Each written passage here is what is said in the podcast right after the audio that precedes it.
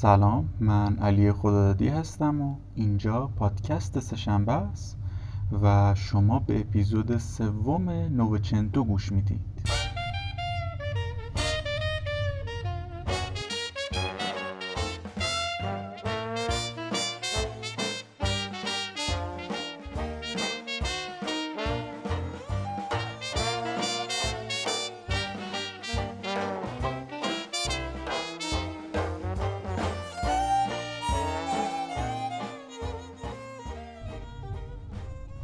تو اپیزود قبل شنیدیم که دانی جونش رو از دست داد و نوبچنتو برای بار دوم یتیم شد. ناخدا می‌خواست به دست قانون بسپارش تا براش شناسنامه صادر شه و وجودش تایید بشه از طرف جامعه مدرن شهری. می‌خواست از خدماتی مثل آموزش و درمان بهرهمند بشه. ولی خب نوچنتو توی این مدت با سرلوه قرار دادن شعار فاک رولز وارد دوره غیبت شد و از نظرها پنهان موند. و بعد از 24 روز یه ورود با شکوه داشت و با نواختن پیانو اعلام حضور کرد. خب بریم سراغ ادامه داستان. سفر اول مصادف شد با اولین بدبیاری تا بیام بفهمم کجام دیدم وسط یکی از وحشتناکترین طوفانای تاریخ کشتی ویرجینین گرفتار شدم. اقیانوس نصف شب کاسه صبرش لبریز شد و شروع کرد همه چیزو از جا کندن. طوری که انگار تمومی نداره. حالا آدمی که توی کشتی تا ترومپت بزنه وسط طوفان تنها کاری که می‌تونه بکنه اینه که ترومپت نزنه تا اوضاع از اینی که هست خرابتر نشه و بعدم آروم رو تشکش دراز بکشه. اما این کار از من ساخته نبود. هرچی هم بخوای به چیزی فکر نکنی باز دیر یا زود حتما این فکر به سرت می‌زنه که مثل موش تو تله افتادی. خب من نمی‌خواستم مثل موش نفله بشم. این بود که از اتاقم بیرون اومدم. این طرف و اون طرف را افتادم. اصلا نمی‌دونستم کجا باید برم و چهار روز بیشتر نبود که تو این کشتی بودم و اگر اگر راه توالت رو هم پیدا می کردم خیلی هنر کرده بودم. از بس این ور اونور خوردم و تو هر راهرویی که جلوم اومد راه افتادم بالاخره گم شدم. تبریک به خودم. این دفعه دیگه کارم ساخته بود. تو اوج ناامیدی یهو دیدم یکی داره میاد. بسیار آراسته با لباسی سراپا سیاه دستاش تو جیباش خیلی ریلکس و آروم قدم برمیداشت و اصلا بهش نمیومد که گم شده باشه. یا صدای امواج رو بشنوه. اصلا انگار تو بندر نیست تو گردشگاه انگلیسیا داره قدم می‌زنه. این یارو کی بود؟ نووچنتو اون تایم 27 ساله بود ولی بیشتر نشون می‌داد. درست نمیشناختمش. تو این چهار روز فقط با هم تو ساز زده بودیم. همین. بقیه چیزای دربارش بهم گفته بودن چیزای عجیب غریبی هم تعریف کرده بودن. مثلا می‌گفتن که این نوچنتو هیچ وقت از کشتی پیاده نشده رو کشتی متولد شده و از همون وقت تو کشتی مونده. 27 سال تمام. یا مثلا می‌گفتن موسیقی که مینوازه وجود نداره. من همینقدر می‌دونستم که هر بار که آماده نواختن می‌شد فریتز هرمان که یه سفید پوستی بود که اصلا هیچی از موسیقی سرش نمی‌شد. ولی خب بر روی داشت و یه صدای گوینده طوری داشت و به خاطر همینا گذاشته بودنش رهبر ارکست این یارو می‌رفت زیر گوش نوچنتو خیلی یواش بهش می‌گفت نوچنتو لطفا فقط نوتای معمولی. خب؟ و نوچنتو با سر می‌گفت که باش و نوتای معمولی می‌زد به جلو خیره می‌شد. یه نگاه هم به دستاش نمینداخت انگار توی این دنیا نیست. و حالا می‌دونم که واقعا هم تو دنیای دیگه ای بود. اون شب وسط طوفان اون با ریخت و قیافه یه رئیس بانک که داره مرخصیشو میگذرونه منو دید که توی یکی از راهروها گم شدم و رنگوروم مثل مرده هاست. یه نگاه به من انداخت و یه لبخند زد و گفت بیا. خب حالا آدمی که توی کشتی اومده تا ترومپت بزنه گمم شده. وقتی وسط طوفان یکی رو می‌بینه که بهش میگه بیا یه کار بیشتر نمی‌تونه بکنه دیگه.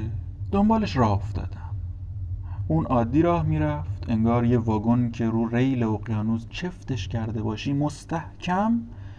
ولی خب راه رفتن من یه کمی فرق داشت. تلو تلو میخوردم دیوار و میز و هرچی سر راه میومد و بغل می‌کردم و هر جوری که بود بالاخره رسیدیم به سالن رقص کنار پیانو. هیچکس اون طرفان نبود هوا تقریبا تاریک شده بود دیگه و فقط یه درخشش های کوچیکی این طرف اون طرف به چشم می اومد نوچنتو پایه های پیانو رو نشونم داد و گفت کفشکاشو در بیار.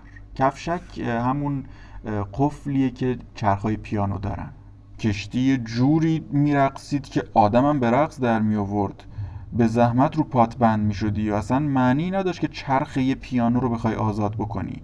با چشای گرد شده خیره بودم بهش ولی با خون سردی دوباره گفت که اگه به من اعتماد داری درشون بیار.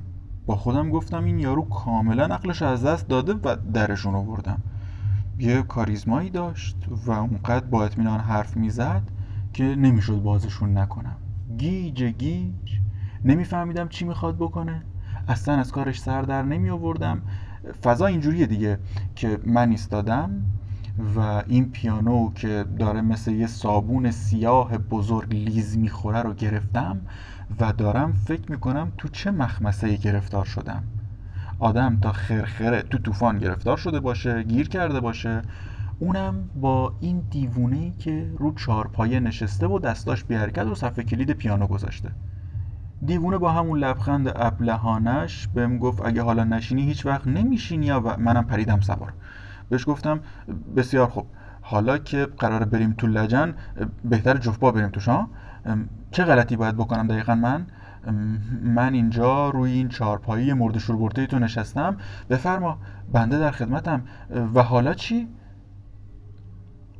آروم گفت و حالا نترس. و شروع کرد به نواختن پیانو.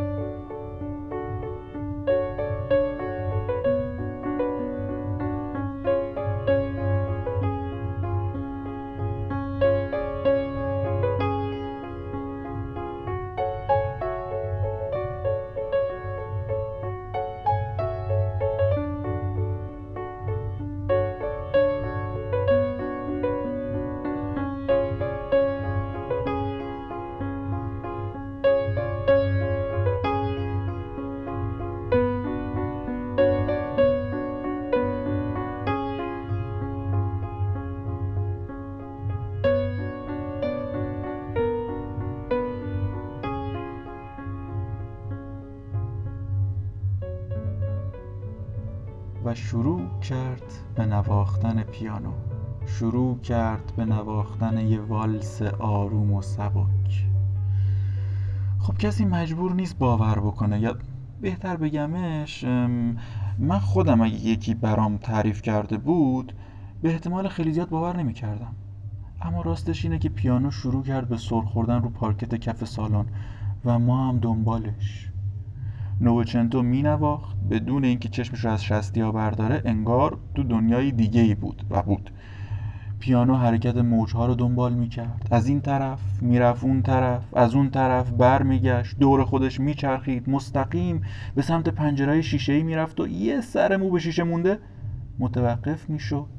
آروم در جهت مخالف حالا سر می‌خورد. اقیانوس داشت پیانو رو تاپ می‌داد و ما هم باش در حال تاپ خوردن بودیم. من انگار مست باشم نفهمم دنیا دست کیه ولی نوچنتو همچنان مینواخت. با اعتماد به نفس کامل و معلوم بود که به این راضی نیست که این پیانو رو بنوازه بلکه می‌خواست هدایتش بکنه. حالا با شستیا بود با نوتا بود نمی‌دونم. ولی هر جا که دلش می‌خواست هدایتش می‌کرد. پیانو رو هدایت می‌کرد. تو اون حال که ما بین میزها تاپ میخوردیم به سندلیا و پایه چراغ تنه می‌زدیم. من فهمیدم کاری که اون داره می‌کنه کاری که ما داشتیم می‌کردیم رقصیدن با اقیانوس بود. ما رقصای دیوونه بودیم که یه والس کند ما رو رو کفپوش طلایی شب داشت به حرکت در می آورد دست تو دست هم نفس به نفس اقیانوس سپرده بودیم و حرکات بدنمون رو باش هماهنگ می کردیم که یه دفعه اقیانوس عصبی شد. شتاب رقص رو بیشتر کرد موسیقیمون تندتر شد. این دفعه دیگه نوچنتو هر چی سعی کرد ریتم رقص رو کند کنه نشد. نمی‌دونم دکمه اشتباهی زده بود نوت اشتباهی انتخاب کرده بود ولی به حال دیگه خیلی دیر شده بود ما فقط وقت داشتیم که فریاد بزنیم. وای! و فریاد زنان به چیزی برخورد کنیم و یه صدای شکستن بزرگ. بوم.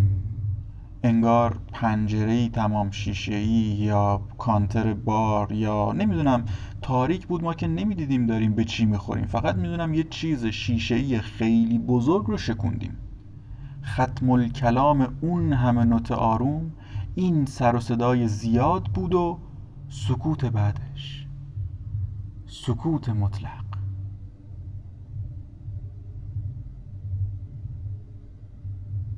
رقص تموم شده بود و اقیانوس هم سکوت کرده بود. طوفانی دیگه در کار نبود. نوچنتو نگام کرد و گفت که هنوز کارش این چیز نیاز به تکمیل داره. منم بهش گفتم که آره فقط لازمه که حتما یه صدای ترمزم ضبط کنی روی نوتی چیزی. سرخوش و سرمست داشتیم به حماقتمون میخندیدیم که یه طوفان دیگه ای شروع شد. ناخدا جوشان و خروشان رسید بالای سرمون با فریاد گفت شما دو نفر همین الان میرید تو موتورخونه و از اونجا جم نمی‌خورید.